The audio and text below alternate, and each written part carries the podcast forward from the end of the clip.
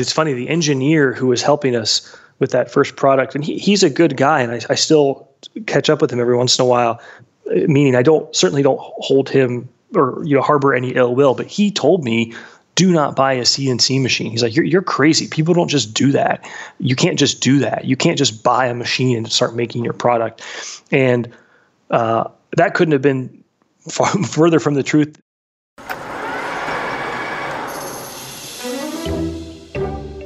This is Swarfcast. I'm Noah Graff.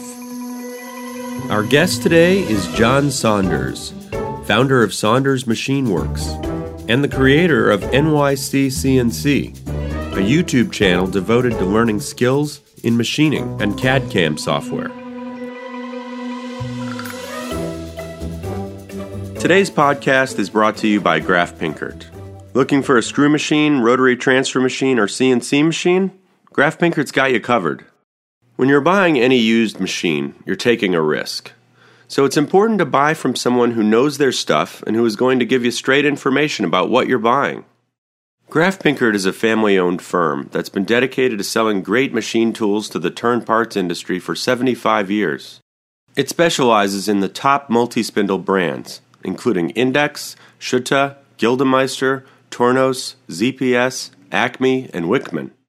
They also sell a variety of other types of used equipment, such as CNC Swiss, CNC turning centers, and parts washers. Machine tools are complicated. If you're going to buy one, you should go to people who are knowledgeable and committed to the industry. Learn more at www.grafpinkert.com. That's www.grafpinkert.com. Today, we are very happy to welcome John Saunders of Saunders Machine Works and the creator of NYC CNC. Welcome to the show, uh, John. Thanks for having me, Noah. So, uh, let's just get right into it. Um, I saw a video you made. I think it was a video or, or something you wrote. You said, I'm not a machinist. I'm just a guy who happens to run machines uh, and you're you're self taught. I think you you right. said what. Why don't you uh, tell us about that? And uh, this is going to go. Um, you know, obviously, I'm going to ask you all about your businesses, but but what did you mean when you said this? And y- yeah, I'll, I'll answer. It's funny because I used to think that this answer had some level of uniqueness to it, but it doesn't anymore. The more people I talk to, seem to have similar stories, which is awesome. But really, what I mean is, I always felt like an outsider. Uh, I started this because I was trying to bring a product to market, and we had uh, CAD parts, solid models made, and prints and drawings done, and machine shops were hired, and parts were made, and I didn't have a clue. Uh, the example I always chuckle about is the engineer that we had originally hired asked me or maybe it was one of the vendors. Someone asked me about tolerances for a part or a fit, and I was thinking about answering the question in fractions of an inch because you know I had done a, a little bit of woodworking as a kid or you know carpentry. Or I'm thinking, well, 132nd is a pretty small number. Maybe that's okay. And I think that just speaks to how I just didn't know anything. I didn't know what an end mill was and a Bridgeport was and how parts were held and how they were machined and if you're for me trying to bring a product to market and that product is has a substantial number of machined parts uh, you've got to be smarter or have someone on your team that's smarter because you've got to make decisions about how the product is designed and how it's designed for manufacturing and then ultimately how it's priced and uh, whether you're making those parts in-house or subbing it out. So um, i joke to this day that I'm not a machinist because I've figured out how to do many things, but the reality is I never went through the apprenticeship. I'm not a second generation shop owner family, and I, I don't have formal training. And do you think that that actually is an advantage for you? I think it certainly has advantages in the sense that uh, if you if if I had say grown up in a machine shop family, you would have inherited a lot of practices and beliefs probably from your mother or father, and you might be a little bit more cynical and uh, to some degree caught, in, caught in your ways, the ways yeah. you were doing things. you know, I didn't actually. It's funny. The engineer who was helping us with that first product, and he, he's a good guy, and I, I still catch up with him every once in a while. Um, meaning, I don't certainly don't hold him or you know harbor any ill will, but he told me do not buy a CNC machine. He's like, you're, you're crazy. People don't just do that. You can't just do that. You can't just buy a machine and start making your product. And uh, that couldn't have been far further from the truth. Yeah. You know? uh, and I think nowadays, which is cool, is that the sort of movements that there are, whether it's the maker movement or hackerspaces or YouTube or printing or Tormachs or anything of that sort, is much more prolific. And so there's more examples of other people doing it. But when I did this in 2007, you know, outside of like CNC Zone or maybe Practical Machinist, there wasn't this like, hey, I'm just going to go buy a CNC machine and start using it. Absolutely. It does take a certain uh, type of person with the chutzpah to do such a thing, but it, it's true. I mean, I, uh, lots of these things are self-taught, anyways. As long as you don't, you know, blow up the machine in the process. Um, before we go any further, I want to fill everybody in about your businesses. You own a machine shop. Uh, you have a product. You have training courses. You have videos tell everybody what you guys do, and then I want to know your story. Sure. So most people who probably seen us have maybe have some familiarity with the YouTube channel uh, NYC CNC. I started doing all this when I was living in New York City, hence the NYC name. Uh, n- never thought it would become. I mean, literally, the reason I did it was I had a digital camera. You could make uh, movies with Apple's iMovie software, and I thought, boy, if I'm struggling but interested, there's got to be like 10 other people that want to buy. At the time, it was a Taig, you know, a little 80 pound benchtop CNC machine that I what year was this? 2007. Okay. And how old were you? Two, uh, it's year 11, so 24. 24. Okay. So you're about three years younger than me. Okay. So at this point you you had a product you wanted to bring to market or you were just yes. trying to figure out what what you wanted to do or? So we had built a first prototype of this uh, i grew up as a competitive rifle shooter. So the product was in the shooting industry and we had built a first prototype. And actually to be honest we got we got pretty lucky. We did a pretty good job uh, given that it was a as an auto resetting rifle target. So it was it had AR500 steel. It had you know uh, water jet cut parts. It had circuit board, a battery, a motor, sheet metal parts, machined parts. Um, you know, pretty complex. You know, although it looks simple, the reality was it that there's a lot that can go wrong in building something like that that I now appreciate. And what was the product? Uh, it was a, about the size of a shoebox, and it was a battery-powered, automatically resetting rifle target. Oh, a, a rifle target. Okay, very interesting. Yeah, so for shooting long range, uh, for military and law enforcement, they could set up quick ranges and not have to go down range, which is both takes a lot of time and is potentially unsafe. To reset steel or to look at paper, and this gave them a way to shoot a target that actually fell down and then set, set itself back up. Cool. Uh, were you an engineer? Did you go to university? Went to entrepreneurship. Uh, went to college for entrepreneurship. Um, never took physics. Never took any engineering classes. Okay, so you you had this product. Did you have any uh, partners or initially no? And then as I uh, I started this my senior year of college, and as I graduated, um, ended up bringing a friend on board to help. Um, for a variety of reasons, including you know ideas and execution, and you know being able to bounce ideas off each other and uh, and help you know get through the a lot of early work trying to figure out how to go from nothing to having a legitimate business in the you know target industry. Okay. Okay. And then you uh, you set up shop in your uh, New York City apartment. Is that what happened?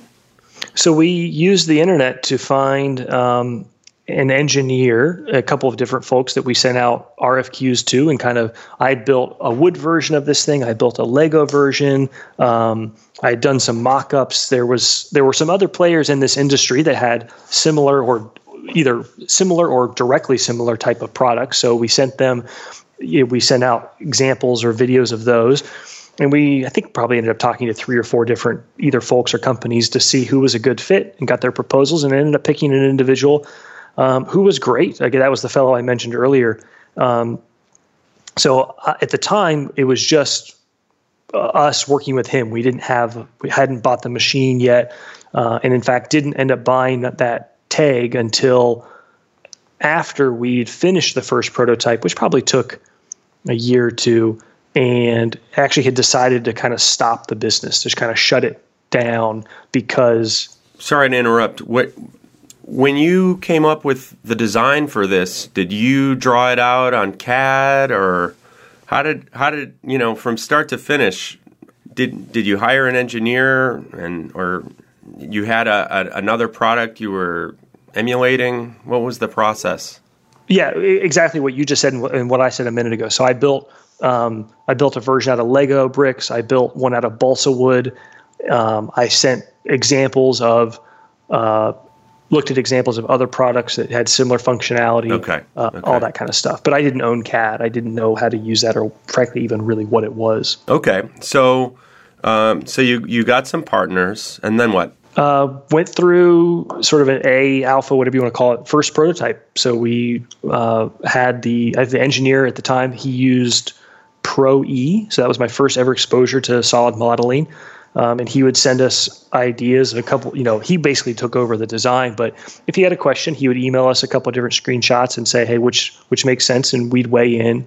Um, and then he hired his own uh, machine shop with our permission. You know, he hired his contacts in the industry. So we had a had to make a plastic rubber mold. We had to make machine parts. Had to have fabricated parts, uh, sourcing motors, and he he basically quarterbacked all that because uh, not because we weren't excited and, and hungry to do so, but because we didn't know how to. Okay. Okay. And then what's what what is the thing about uh, having the machines in your in your apartment? Yeah. So at the end of um, at the end of finishing that first prototype, we tested it. We were super happy. It worked better than we had thought it might. We discovered some problems that would need to change, but ultimately, we weren't able to stomach going through another six to nine months of prototyping. The, the costs to do that would have been really high, but also we realized we have no idea what this thing's going to cost, so we can't even market it or think about the price point. Mm. Um, you know, we just realized we're not we're we are passionate, but we're not the right people to pick to to bring this product to market right now because we don't know what we're doing, uh, and that's a tough pill to swallow when you're when you're young and passionate. So we we sort of said pencils down, and that's when it occurred to me, why don't I just buy a machine? This stuff's fascinating. When I walked into that machine shop that made the parts, I thought that all that equipment was so cool. And um, I'd shown some of the parts that were made to a family friend who had said, "Oh, why did they do a you know, he started saying, "Why is this a stress riser?" and "Why is this made out of A2?" And those were all foreign words to me. But I thought, man, I want to, I want to have those sorts of opinions. So I literally thought, hey, what's stopping me from buying a benchtop CNC machine and figuring out what hmm. this software is and how to make parts? Again, no. The best case for me at the time was thinking that I would at least be comfortable then talking to machine shops on the phone. I had no aspirations of really owning the machine long term, or let alone buying more. And and how did you choose which machine you got? Uh, the uh, Asian machines like the Grizzlies and Harbor Freights and whatever Siegs were too heavy uh, to get upstairs uh, in into my apartment. So a Taig it was between a Taig and a Sherline, and the Taig was. I hate to, it's kind of funny to say this out loud, but the Taig was more rigid. Does an apartment have enough power? Oh, these things run off of 110, probably three amps or something. Huh a Taig is literally uh, a very light duty machine. Okay, and then you you started producing in your apartment, and uh, and did you start making videos at that time? Were you kind of like documenting the process to people? What? Yeah, that, in fact, those videos I highly, highly, discourage anyone from going back and looking for them, but they're still out there. Um, and I think I have videos documenting like the first machine setup and um, my first c- test cuts with it, aluminum and steel. Uh, literally went to Home Depot and tried to find a piece of steel, which you know is a terrible idea, but I did. Um, you know, the the four flute back at the time there was that company Enco, so I get like these four flute Chinese end mills from Enco, double sided for like three dollars, which was a lot of money to me. I was thinking three dollars, this bit you know it's expensive, but um, yeah, and and there was no goal. You know, we weren't working on the target company anymore. We were just we sort of parted ways. So me, I was just thinking, let's make parts, let's figure this out. Um, you know, with no, there was no agenda, there was no schedule, or, or I wasn't trying to rush through it, uh, it was, which is a good in hindsight because it gave me probably two to three years to really just enjoy it, and I immersed myself in it. I would use that machine every night, every weekend, uh, just made all kinds of parts on it. So, did you have a day job, or yeah, yeah, had a day job and, and kept that day job, which is the only way I could have been able to take the risks later. What were you doing? Um, working for a real estate company. Uh, well, that must be really interesting, though, if, if you wanted to go back and see, you know, this time, uh, this process of you learning this passion. I don't know. I, I think it might be very interesting to go back and and see. So, but mainly you were learning about how to run the machines on the web, or how how were you learning? Did you find somebody to come and teach you? Yeah, I couldn't. And I one of the frustrating things about New York was, you know, you don't have a car, so it's even if there was a machine shop you could drive to that would let you come in, which they, they I don't know why they would. I couldn't even do that. So um, I got lucky. There were a couple of people on CNC Zone who were pretty nice, and there were mm-hmm. some decent articles. But what occurred to me was, you know, a, a, web form is great for some specific troubleshooting, but video is such a better medium to share and learn. So that's what caused me to um, tr- just try to be it's the campsite rules you try to leave the place better than when you came so i thought well wait a minute here if got, I've got folks who are willing to type out two paragraph articles on what a work coordinate system is maybe i can make a video for it which is probably a better way to explain that or certainly a different way and uh, then if i go when i have problems or i need help online hopefully i'll build a reputation as a guy who isn't just coming to selfishly receive information but not participate in the community, um, but rather somebody be viewed as somebody who kind of pays it forward and is passionate about this. So that's legitimately why you know, this is. I think YouTube. I probably did my YouTube channel for four years before YouTube even offered monetization. So there was no ulterior motive there other than just being passionate about it. So you would experiment with something and then post it on YouTube, and then other people would help you after they saw what you were doing? Is that how it yeah, went? Sure. And then after you learned something, you said, "Hey, everybody, this is what I learned, uh, and now you can learn from me." Yeah, sorry, I'm not sure it was that formulaic, but that was the general idea. That's really interesting. Then, after you became proficient with the machines, um, then what happened? So, what happened was after some period of time, maybe a year or two, I realized, wait a minute here, that second version of that prototype, we kind of knew what needed to happen. And I had some of the original solid models from the first round. So I just started doing it myself. And I, you know, when parts needed changed or tweaked, I just did it. And then I, I just kept thinking, well, I'll stop when I can't go any further. I'll stop when I get stuck. I'll, I'll stop when I fail. And I just never failed. And I literally built, probably took me six months, but I literally built that whole second prototype um, I couldn't build a couple of the things that were you know larger water jet parts, but we then I basically built everything I could in my apartment, and we literally had the second prototype in our hand, which was awesome. And everything you learned was online, basically. You didn't have anybody come to your place, and um, it was it was really basically learned remotely. Yeah, the o- only exception would be um, back at the time. I don't know if it's still around or not. There was a website called SmartFlix, which was kind of like Netflix, but it was DVDs, and you could basically get uh, membership copies of these instructional videos. And I don't think there were any on CNC, but I did end up renting. Like there was a guy named Darrell Holland who has some manual CN, uh, manual machining videos and the guy Rudy, who's kind of famous in the model world, Kouhoupt or something. So I watched some videos on manual machining.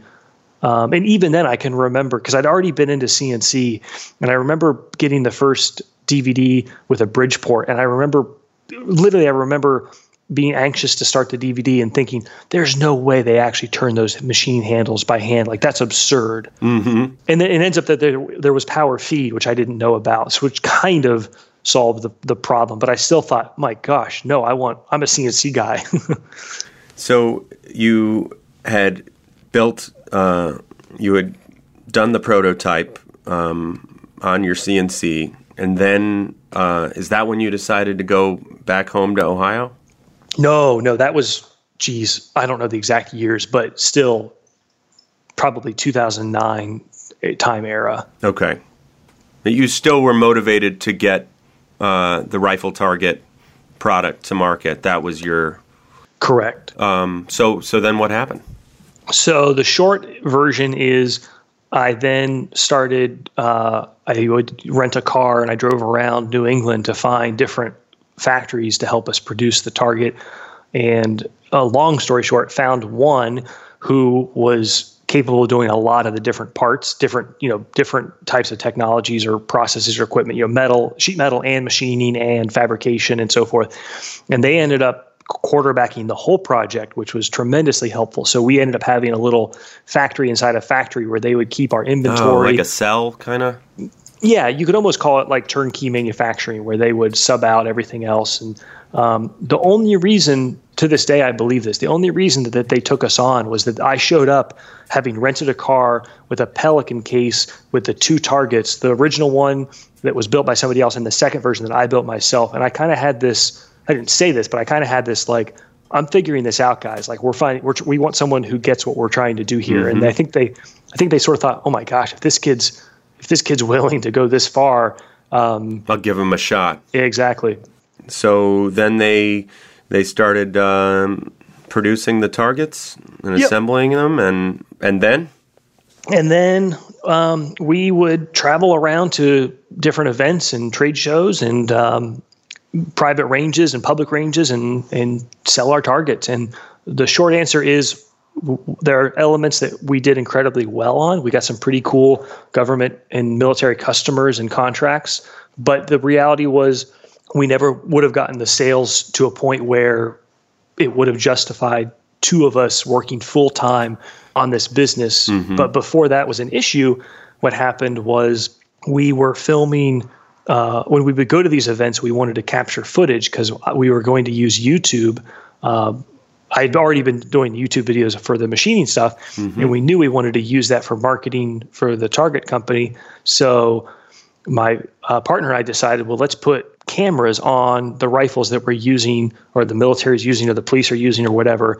So we started making uh, Picatinny is the a rail system that's common across lots of different uh, rifles and pistols and so forth. So we basically started making camera mounts, uh, Picatinny camera mounts for things like GoPro and Contour and tripods and DSLRs. And again, long story short, uh, the camera mounts took off. Okay, you put a camera mount on the uh, on the gun. Correct. And nobody had done that before. Uh, I wouldn't say that. I'm sure somebody had done it, but um, this was right before GoPro kind of became a household name. GoPro was a little bit right, more right. of a niche product back then. And and that way you would show the target being hit by having the camera on there. It, yeah, so you could either face it downrange, and it would look as if you were the user or operator of the of the firearm, which could help people understand what the target does and how it works. And there's a coolness factor for folks that are in that world. Or you could actually point it back at you, and it actually is a very useful training tool uh, for various different people that are actually doing this professionally. So situational awareness, how they're moving, how their uh, coordination, their where their hands are, uh, running team drills. There's lots of different stuff that make it useful. Wow. And the funny thing was we had really, I want to say struggled, but really been through a lot to bring this complicated product to market and that was the target. And then all of a sudden, we start making these camera mounts that we machined in house uh, out of a single piece of aluminum. And you know, it didn't take very long before we realized, wait a minute, here we're making a lot more money selling these camera mounts than we are targets.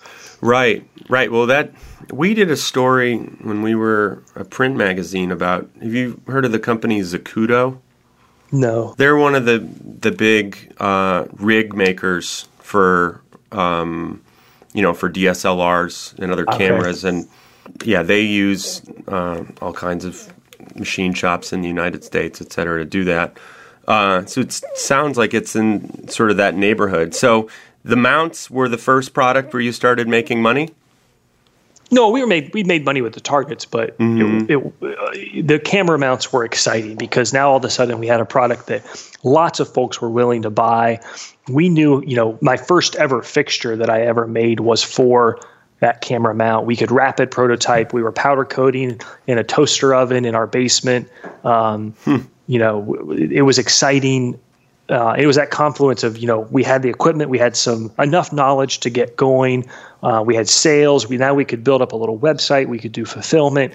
Um, and and the and, whole time you were documenting these things on video for people. I didn't. I don't think I put a, a ton of the camera mount stuff. We never used the YouTube channel to sell didn't seem like the right thing to do. Mm-hmm. But if you look at some of the YouTube videos, like if you look at a powder coating video, I never mention it, but the product that we're powder coating is one of the early uh, GoPro mounts. Right, but you were documenting a lot of the processes you were doing on YouTube. Right, right.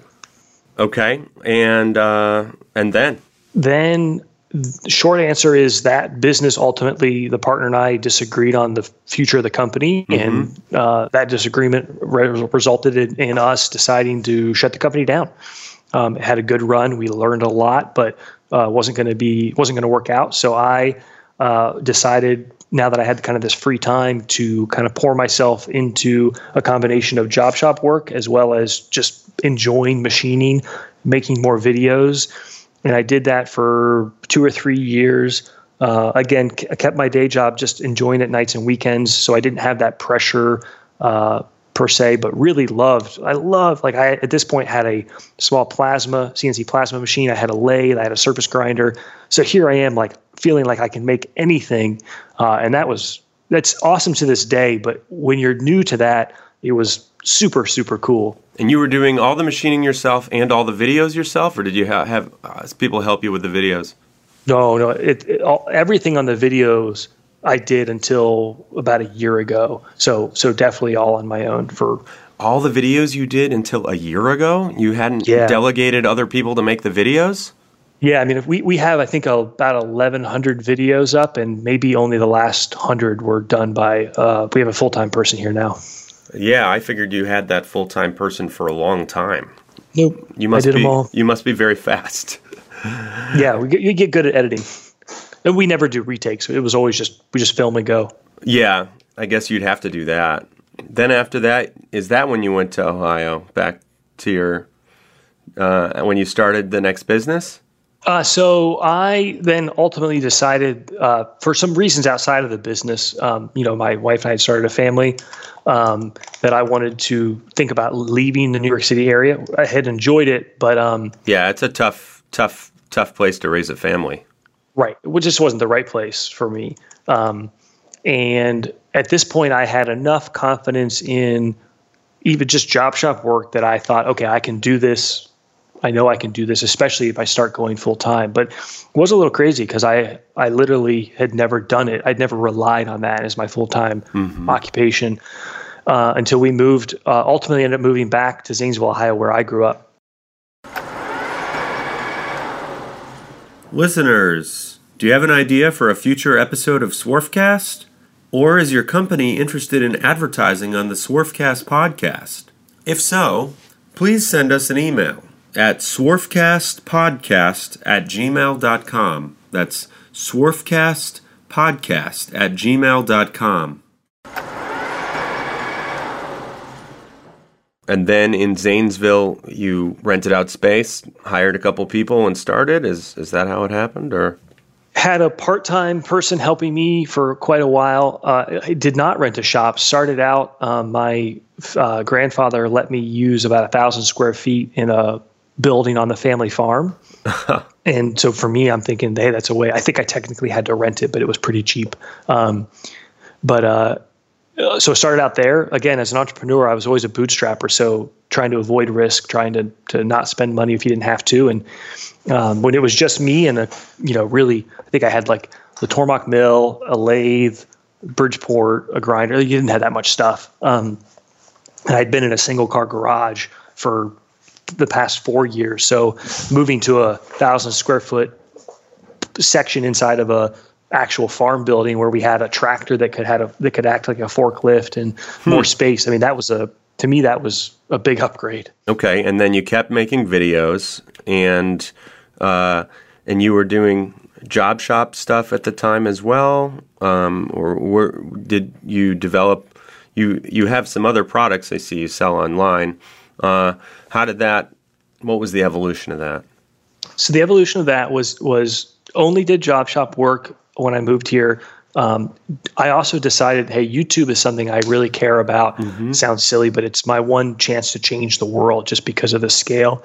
I think at the time I had about 30,000 subscribers. Wow. And I told myself, okay, if you're going to do this full time and you're try, going to try to, you know, make it as a machinist or a manufacturing guy, you need to make one video a week because the people that I had seen on YouTube that did well had a schedule and a commitment. And I thought that's what I'm going to do. I'm going to make myself – you know, I'm going to make myself stick to a schedule. Um, and so we've actually held that schedule to this day. Um, we've done, I think, 217 or something straight, 227 straight Wednesday widgets that we've never skipped a week. Uh, now at about 190, uh, we started. I started getting help on the actual widget itself. So the, we've now got a, a a group of people here um, that helped me with those. But I did most. I did basically all of the first 190 of them myself. That's amazing. Were you were you marketing the videos, or were you just putting them up and it happened to be really relevant content to a lot of people, and it organically caught on? Yeah, j- never just all organic. Never no Twitter, marketing. Instagram, Facebook, none of that. It just uh, I mean, we got would, a following. We would mention it on Facebook or Instagram maybe here and there, but we never ever paid for any of those like sponsored stuff. It was all just me just and you never hired it. anybody to like go and and put stuff on there for you etc it was all you. Correct. God i don't know how you have so much time. Uh okay so then from there to now what? Uh, ended up moving shops um, got a little bit of a bigger shop um, got away from you know being within a family lease, which is good at first but not good in the long run. Mm-hmm. Um, and what happened then is stuff really started to come together. So when I moved shops, I had the person who had been helping me part time started full time. Then we got, I think we got another machine. Then uh, at this point, I was starting to think about. I had had a number of individuals email me because I think of the YouTube channel and say, "Hey, I want you to come help me i'm in phoenix or i'm in kansas or wherever and i never wanted to do that because i couldn't figure out how that how that would work let alone how it would scale up. So what occurred to me was well why don't i just have these people come to me? And so we mm-hmm. that's literally the genesis of our training program. Um, they wanted you to help them because you had made all of these instructional videos online so they figured oh you guys are gurus you should come help us. Is that kind yeah, of exactly. it? Yeah. Wow. Okay so at first were you was this a gratis thing? You were just like yeah i'll help you. You're in the community. No this was more like somebody would say hey i'm a retired doctor. I want you to i want to pay you to come out to show me how to run this Tormach and make these parts i want to make. Or somebody would be hey we're a business. We're really struggling. Could you get some help? And again i didn't that didn't couldn't that didn't jibe with me. I couldn't think about how that would make sense let alone now having a family and all that. So we just said, hey, let's just start a training program. So I bought, I think, eight or 10 PCs, and we had enough machines to do two people per machine. And I put together a curriculum of what I thought people would need to learn. Like, l- literally, this is what I wanted in 2007. I wanted to pay somebody to come show me CAD, to show mm-hmm. me CAM, to show me what an end mill is. How do I set it up? How do I set tool heights? How do I set my coordinate system? How do I hit cycle start? Um, and we've been doing that now for probably two and a half, maybe even three years. Oh, you've only you've only been doing that for two and a half, three years, doing the yeah, the classes. Right, because I saw the classes online. It seems like now it's it's a pretty organized thing. Yeah, we've gotten it down to a pretty good curriculum. We've got a few different types of classes. We've got a now we're in another shop, but this will be our home for if not forever, certainly for a very long time. But we've got a really nice dedicated classroom um, and we've got a pretty formal process to how we do the classes. Do you teach uh, some of the classes, or is it mostly you have a staff now that teaches the classes? Mostly a staff, for sure. I, I, I, will hop in every once in a while on a certain few things, but generally we've got a guy, Kevin, who's not only incredibly good uh, at uh, the Autodesk's products as well as machining, but he's a really good teacher. Mm-hmm. And and what are all the classes you offer? We do a TIG welding class. That's kind of a separate class that's run by some of the guys that are big in this welding world. Uh, then we do an intro to Fusion 360. It's a class that we keep the price really low on because we just want it to be for anybody any age who wants to understand. Maybe they've never used CAD or solid modeling. It's a two day class. Um, and then we do a bucks. that's all 300 bucks. Yeah. Yeah. Okay. Um, that's followed by our main class, which is a three day hands-on machining class where you come and you make three different parts from scratch. So you're doing the CAD, the CAM, the toolpaths, you know, setting up the machines, and you are running the machines. You know, you're running your own code, wow. uh, which is a, which we're proud of because there's some other programs or training stuff, not that much, but there's some other programs out there in the country. But a lot of times they, um, you know, you program the part, but then you end up running pre-programmed code that's not yours. So, um, my opinion is you got to potentially make mistakes or learn, or you got to act like you know what's going to happen the day you're back at your own shop making your own part. Right. So this this is supposed to prepare somebody with all of the processes for them to make a part, and you know uh, maybe they don't end up doing all of those processes themselves, but they have to have an understanding of them and have the have the ability. And do you think a lot of people can do this intense course and come out uh, ready, or do do people have to repeat them? Uh, no, we've had a.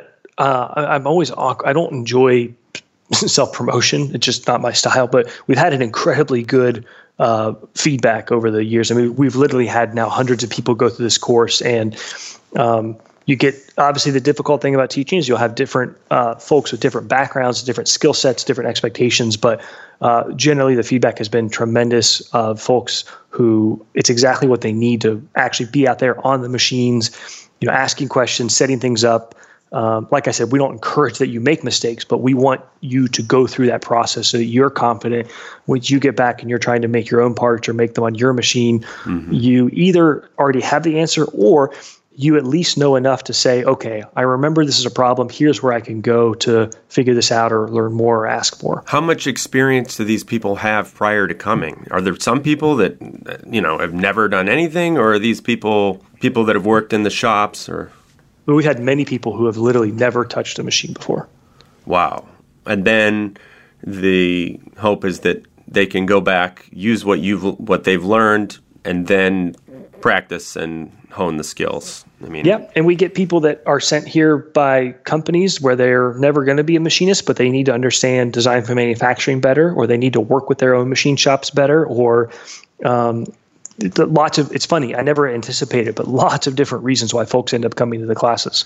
Wow, I mean, because you hear, you know, university training courses and you know longer term things, but this this is an intensive thing.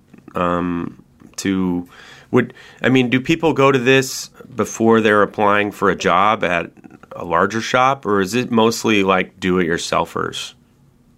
We don't track uh, or share the specific breakdown, but okay. it's a definitely a mix of both weekend warriors, hobbyists, retirees, um, younger folks who are just trying to learn, as well as we do get a number of corporate users, uh, machine shops, folks that are looking to you know, we, we now offer um, Haas machines as an option during our training class. So mm-hmm. you can mm-hmm. either come and learn on a Tormach or a Haas. So if you're trying to decide between the two, what's a better way than coming and seeing it in person? Or uh, if you're, you know, we see a lot of reshoring and folks that are tooling up now to bring production in house. So we get folks that come here because, good grief, if you ordered a Haas and you have no idea how to run it, uh, this is, I will say, without hesitation, one of the best ways to get prepared for that. Would a shop, though, a large factory that's hiring people, you know, right off the street, you know, people that they consider uh, having potential, would, you know, do they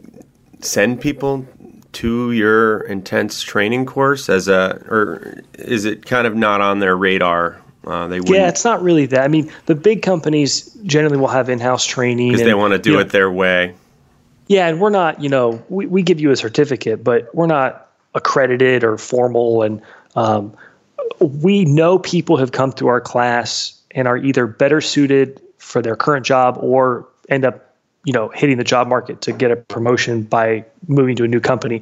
But we're not, again, we're not the type of curriculum where it say, "Hey, come here and you're going to be able to walk out and get a, go get a job at XYZ aerospace shop." That's not that's not the pitch. Right. This is more for people that want want to get something started themselves.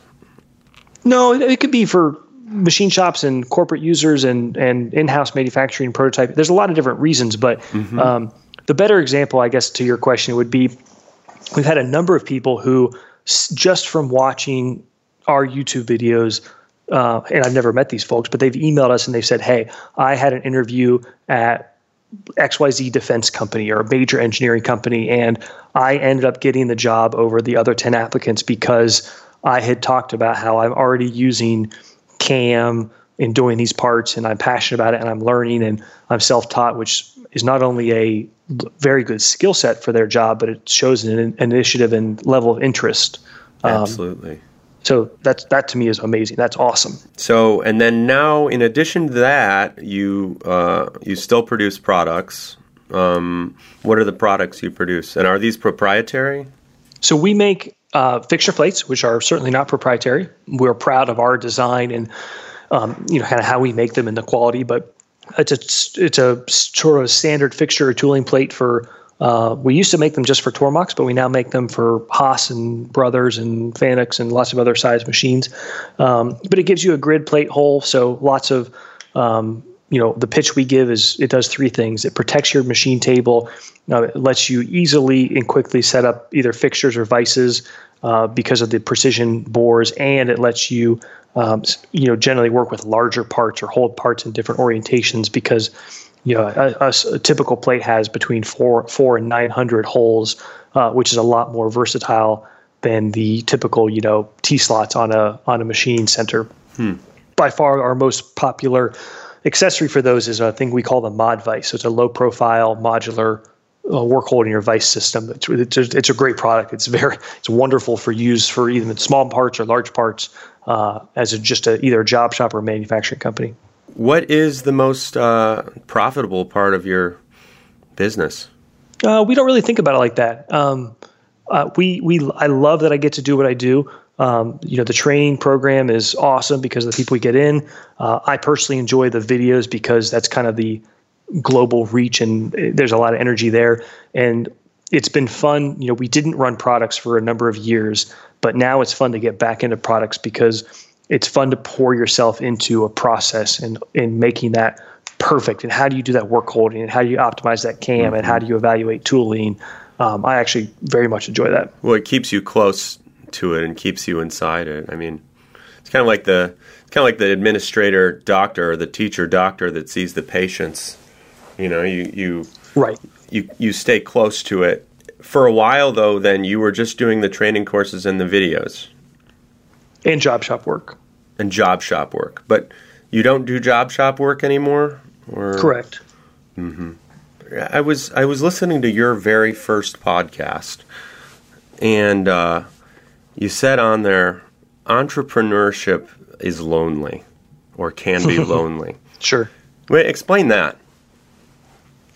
I think we are raised in a world where you're given, you know, good or bad feedback and reinforcement. So it obviously starts with your parents. Uh, very much starts in it continues with grade school, in college or high school, uh, and then even when you're working for somebody in a job, you either get feedback reviews that are formal or informal, or you have a boss, or they talk to you about how you're doing, or you know most people have a sense of how you're doing, mm-hmm. and you you don't get that in entrepreneurship.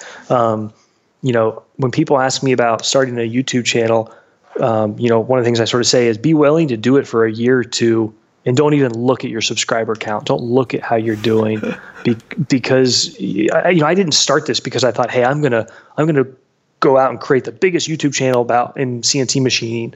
No, I started because I loved it and I thought this is fun. It's a chance to share it. Yeah, unfortunately, that's the way most of the world works, and you know you have this end goal and but yeah, I think the the way you did it organically for the love is that is the secret.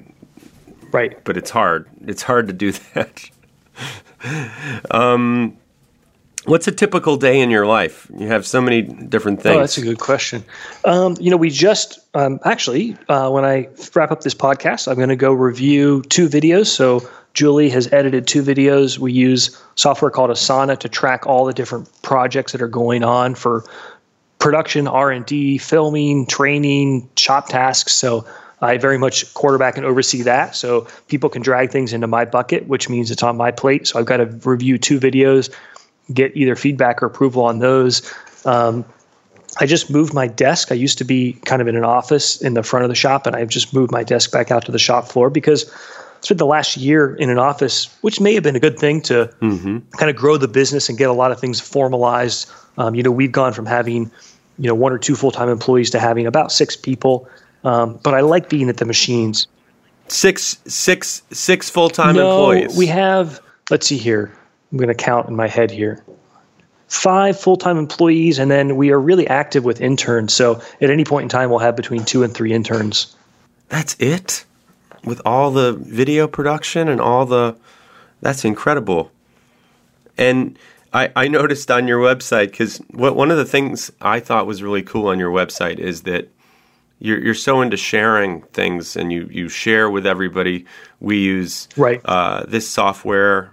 Um, we use and you say you use Upwork, which is something I've really gotten into in the last few months. I've hired a, a virtual assistant, um, and how are you? How, how are you? We don't do Upwork? anything like a, a VA uh, on an ongoing basis, but we have active Upwork people for things like I don't know, SEO for Shopify for hacking. You know, we had a nightmare of a problem with a Shopify freight plugin for quoting, splitting out orders, whether they go parcel or freight. And that's the kind of thing that, you know, I, I could probably try to figure it out, but it would be a huge waste, a huge time suck. And I don't need to learn JavaScript or Python or whatever. So, um, mm-hmm. We use it for a lot of, I would say, reactive needs, or you know, we need a graphic design done, or a change, or a, a logo, or um, that kind of stuff. Do you consider yourself a, a micromanager? Uh, I would say, if you ask my employees, it's probably the exact opposite. I, mm-hmm. if anything, I'm conscious about the fact that um, when somebody starts here, uh, we usually either have them go through our training program, or we give them a kind of an abbreviated version, and then it's very hands off. Um, I'm involved. Don't get me wrong, and I'm um, mm-hmm. I care and I like to be in the in the details of figuring things out. But we give folks a pretty fair amount of free room to rent to run and things like mistakes. You know, our kind of rule is if you make a mistake, you know, you break a tool or you do something. All that we ask is that you're honest and open about it, so that we can all kind of learn from it and hopefully not repeat that mistake. Um, but we, you know, what I what is unacceptable to me is somebody who you know breaks an end mill and just quickly tries to throw it away because they don't want to worry about getting in trouble. I care about that if you do it twice, but no, we don't um, micromanage at all.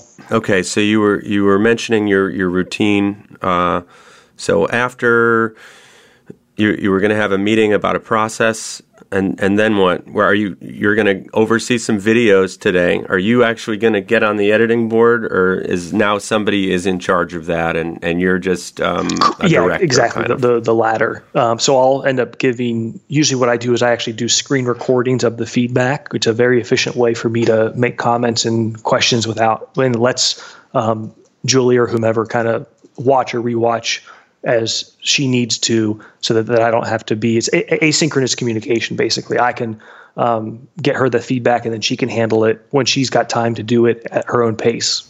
Do you miss that though? Do you miss being at the computer editing or are you kind of tired of editing? I mean I, I've edited a lot of videos and projects over the years too. Part of me edit uh, misses it and part of me is just like I love machining. You know uh, Julie hire somebody. editing as much as I like machining and that's you know the kind of one of the it's not a cliched phrase because it's a good phrase but one of the things about entrepreneurship is you know find what you're not good at find people who are good at that and let them go do it. Um, julie loves editing. So i still we all film. That's the kind of one quirk. You know sometimes julie's filming sometimes i film sometimes ed films sometimes jared cool. films sometimes alex films. Anybody can kind of film um, but julie's the only one that edits. Yeah you must have a lot of trust in these people if you're because it, you have a very high standard. I can tell. So uh, Right. it's impressive. Six people, you must have a lot of trust. So you hands on. The most things you're doing uh, is on the machines, or are you directing that as well now? Are you do your are, what are your hands on? Uh, I mean, I'm still the guy who deals with, you know, we broke an end mill, we don't know why, or we're getting chatter and I don't know why. Like, uh, you know, I am the best machinist in the room. I'll leave it at that. But I'm pretty good. Like, you know, I've gotten pretty good at understanding. Um, I would never ever tell somebody that I'm a great machinist, but you know, when we have um, chatter and we're trying to understand or is it gauge length is it because it's in a shrink fit holder is it because we've got chip thinning effect because it's a work hardened surface I, you know i can i'm good enough to now understand just about any of that sort of thing um, so i still end up being reactive to a lot of different things Problem solver. yeah, exactly.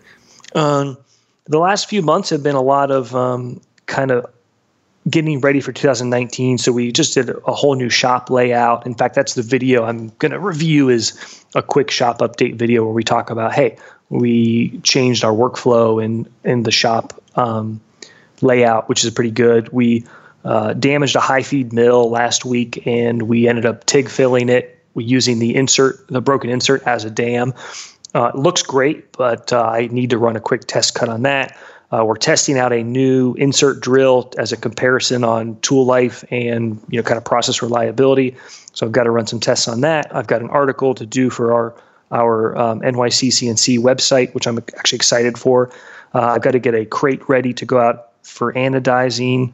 Um, so you know that all happens without me, except I'm still the guy that you know does the PO or prints out the bill of lading. So don't get me wrong. Ugh, you're the you're the person that prints out the bill of lading. Yeah, God. you know, haven't gotten there yet. Well, we will. Not a great use of my time, but I, you know, I've never, I'm never too good to do anything. Is there anything else uh, you'd like to say uh, to the world, or um, this has been a, a, a really, really fascinating interview. This is so much to learn uh, from the things you've done, and uh, I surprisingly I had never heard of the NYC CNC website, which is it's strange. Uh, but now I You, so you knew the YouTube channel, but not the website. no, I, I hadn't heard of Either? any of it. How'd you find And- us? Uh, this guy, um, Cody, uh, from Complete? yeah, Camp Yeah, sure, sure. He was a fan of uh, Swarfcast. Awesome. And he emailed me saying, um, you know, I have some processes. Would you like me to be on the show? Yeah. Uh, and he said, "Oh, you can check out my video on NYC CNC." And Got it. uh, I said, "Hey, can you get me in touch with this guy?" And uh, that that was how I found you. Um, I really appreciate you getting back to me uh, via email. That I mean that that says something about you that you're you're willing to do that because you're just crazy busy. So.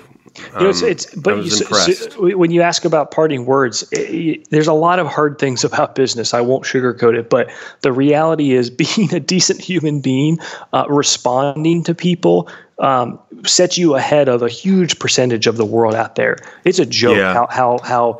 Uh, and look, I'm not always the nicest guy, and I can get stressed out or I can be rude. But most of the time, I try to be nice and uh, at least communicate with people. And again, you know, when it comes to being a machine shop, a lot of times you're not selling the part that goes in the box. You're selling the whole experience of giving somebody a quote and helping them out and fulfilling that order and getting it to them in a timely manner and communicating about that. And you could probably be a B quality machine shop. Of course, everybody says that they're the best machine shop in the world, but you could probably be yeah, a a bunch B- of BS. Yeah. yeah, you could be a B machine shop with A communication, and I bet you win a lot of deals. Yeah, no, that that it makes that totally makes sense. Uh, I was I was listening to the. Do you ever do you listen to many podcasts? I do not.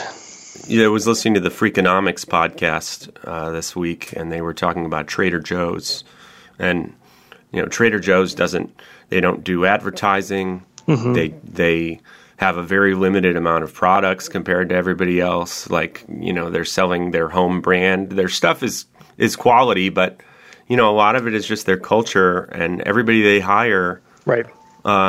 wants to talk to the customers. Right. Wants wants to give them that experience. And yeah, you're totally right. That I mean, that goes so far with your, uh, you know, with your videos, with your. I, I my impression of you and you, what you're doing is that you're a giver, and the more you give, the more you get. Many, you know, Martin Luther King said that, I think, and a lot of people have said that. I'm trying to do that with some of the stuff we do. You know, just some other some customers we, um, you know, we're in the the used machine tool business as well as the media business, and sometimes you just do favors for people. You just Right. do good, and I think it does. It does come back to you. So I I I I, I get it, uh, and I'm really impressed, and I'm really glad uh, I got to get to know you. I appreciate it. Thank you. If I find something interesting or we publish something interesting, I'll I'll send you a link sometime. Uh, it sounds like you're you're into constant improvement, Yeah, um, which and I should I really I should mention that if for folks that enjoy uh, this episode of is it Swarfcast, right? Swarfcast. Yeah, thank you. Uh, I do a podcast with a fellow uh, machine shop. You know, we call it manufacturing entrepreneurship. Uh, John Grimsmo, who's a knife maker, and he and I have had very similar stories or backgrounds, and uh, that we call that podcast "The Business of Machining." And it's not really a, it is a podcast, but uh, really what it is is we um, we were kind of tired of all the BS of everyone saying business is great and they're crushing it. And we're like, there's some really tough stuff that we feel like people don't like to talk about when it comes to difficult decisions or second guessing yourself. You know, like you, like we mentioned earlier, uh, it can be lonely sometimes. And so, Yeah, I thought that was a really profound uh, thing. I mean, that made sense that you would say that in the very first podcast. so it's a chance of just us, he and I have a private conversation about things that we just happen to hit record on.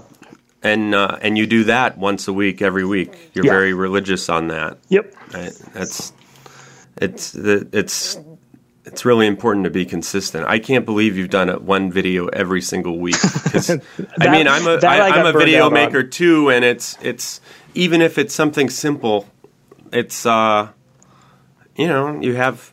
Do you have other interests besides uh, business? I mean, you have a family. What? Yeah. Do you do you have any other hobbies? Uh, I play I play a lot of tennis in the summer. Um, okay. I I, used too. to shoot a lot. I don't really shoot as much anymore. Uh, I, I love working, and I for probably eight or nine years I worked a lot. I mean, I worked a lot, but now my life balance is pretty good. No, that's impressive because it, I mean, is is the life balance better because you've hired more people? Yeah, yeah, and, and yes, it's a longer conversation in terms of being at a business now where we can have enough. It's difficult to outsource. It's difficult to have somebody handle shipping if you have one order every four days. Uh, but when you have enough critical mass or momentum to different things, it actually gets a little bit easier. It's also hard, easier to do, to do it wrong, but. Um, and we enable people. You know, you asked me about micromanaging. I mean, it's it's kind of the exact opposite. Um, Well, I just wanted to know because you were such a, a do-it-yourselfer, um, you know, doing everything. So I I wasn't sure if some people have trouble letting go. Yeah, I don't have that problem. I love knowing for sure. I love. I'm fascinated. You know, we just put in an energy recovery ventilator to help with filtration, and it's fascinating to me. And I want to learn more, but I, I can't be. I can't be. You know, putting ducting up these days. That's. I'll never get anything else done. Yeah, well, I mean, you're doing bills of lading. Like, I mean, Right. Yeah, it's quick. I, I, you probably roll your eyes at this. Maybe you wouldn't. I don't know. My my my dad likes to say. I work with my dad. Um, my grandfather started the machinery business. Uh, my dad says uh, Mozart didn't move pianos. Yeah, right, right. But he, but at one point he probably had to do something to get at. You know what I mean? You don't start from That I- is totally true. uh, you know, it goes totally back to true. how I was raised and who I've worked with, which is again, no one's too good to, you know, I will still, I am still the one that scrubs. I think, I don't know if anybody else has ever done it. Maybe. I don't want to discredit somebody if they have, but I still scrub the toilet in the men's room because, Are you kidding me? not at all. We don't need a cleaning person. Um, and it's a principle thing. Like, I'm not too good for that. Do you have a Now, cleaning person at home? Different question. It was a it was a negotiated concession because uh, my wife is not from Ohio. So when we moved back to Ohio, um, and she works full time, so she's like, I'd really like to have somebody help clean the house, and so I said that's fine. Oh wow, I think I'm just a lazier person than you. I, oh my god, I, am very impressed. That that that says a lot. That you would be the, the. I think that'd be one of the first things you'd delegate. Hmm. it's, it's, you talk about lean and constant improvement. The joke I give about cleaning is that no one cares about cleaning. I don't care about cleaning or sweeping. What I hate is like, oh, I've got to go find the scrub brush. I got to go find the gloves. I got to go find whatever the toilet bowl cleaner. So what we have is a little lean setup in the bathroom, and we have all the stuff right there. It makes it, you know, everyone's willing to sweep. That's why we, all of our machine carts have a foxtail and a dustpan. That means when you want to sweep something up, you it's right there and you just do it.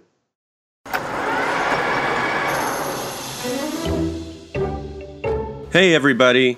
First, we just want to thank you for listening to the podcast. It boosts our egos, and of course, your ears are the reason we do this. But it would be great if you could subscribe and leave a review, as it'll help other people discover it. Talk to you soon.